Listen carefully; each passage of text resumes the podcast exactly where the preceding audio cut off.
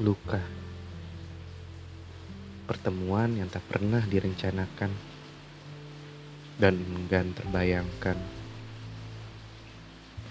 Meski akhirnya yang akan menjawab adalah waktu.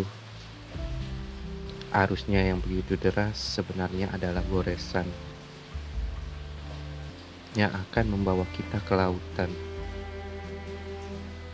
Menjadikan kita awan lalu dijatuhkan.